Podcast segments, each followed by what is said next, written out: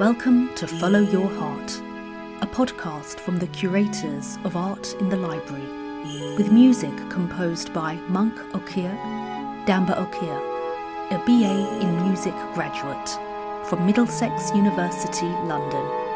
In this series, our art collection comes alive as we bring you the voice behind the painting, illustration, photo, or installation. The iceberg formation, the foreboding larger shadow below the surface, reminding me of the wonders of the world. Hello, my name is Eirini Bogdanou and I'm a multidisciplinary visual artist. I have recently completed my Masters in Fine Arts at Middlesex University London. Hello, Eirini, and a warm welcome to Follow Your Heart, a podcast from the curators of art in the library. Describe to listeners what you did with your artwork titled Iceland, currently on display on the first floor open access of the Sheppard Library, Middlesex University, London, and how you achieved that. Um, for my final project, I presented a series of work called Brave New Worlds. A mixed realities walk in and around physical installation was combined with the virtual reality immersive experience. The collection presented newly uh, emerged worlds that are virgin, wild, and uninhabited. My artwork in the library is called Iceland, and it is a mixed media piece for which I used plaster, clay, papier mache, wood, and colors, among others. It's such a beautiful piece. Tell us in your own words what you wanted to say to the world with your artwork called Iceland.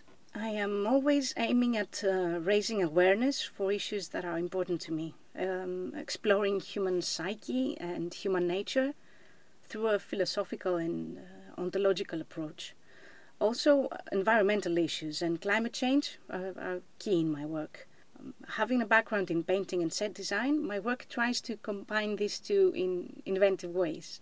And what does it represent? It's so imaginative with the way that it looks like um, a mountain. Um, on one hand, it gives a sense of hope for a utopian universe, and on the other, it hints on the worst scenario of a post apocalyptic future with no human trace left. Our positioning around and in between these worlds uh, is what gives us a sense of a godlike role. The virtual reality piece uh, of uh, this uh, presentation also complements the wholeness of the experience and also leaves one with the question which one is more real, the virtual reality or the installation? Tell us the story behind your inspiration for Iceland. My set design experience and love for creating models and environments uh, my love and respect for nature, and my personal concern about climate change, I should say. Each piece draws inspiration for a specific geographical topos, and thus this one is Iceland. What are you working on at the moment? At the moment, I'm commencing my PhD imminently at Middlesex University, which will be practically focusing on the potential of uh, mixed realities and immersive experiences in the arts. I see this as the natural continuation of my work and research so far, so I'm looking forward to it.